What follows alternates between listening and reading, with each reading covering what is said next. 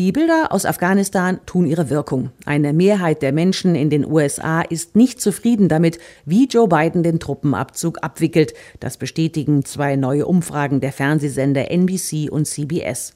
Zwar sind bei CBS die deutlich meisten Befragten weiterhin dafür, dass sich die Vereinigten Staaten aus Afghanistan zurückziehen, aber 74 Prozent von ihnen missfällt, wie das Ganze abläuft.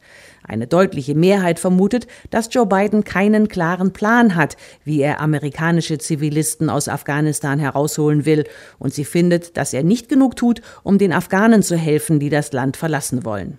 Was die Amerikaner aber womöglich noch mehr bewegt, ist die neue Welle an Infektionen mit dem Coronavirus. In der Umfrage von NBC etwa ist die Zufriedenheit mit Joe Bidens Krisenmanagement um 16 Punkte abgestürzt und das innerhalb von vier Monaten. Das alles führt dazu, dass die US-Bürger auch insgesamt weniger angetan von ihrem neuen Präsidenten sind. Nach deutlicher Zustimmung in den ersten Monaten halten sich nun Zufriedenheit und Unzufriedenheit ungefähr die Waage. Für Bidens Partei, die Demokraten, sind das schlechte Nachrichten. Sie müssen, Stand jetzt, fürchten, dass sie bei den Zwischenwahlen im nächsten Jahr ihre Mehrheiten im Kongress verlieren.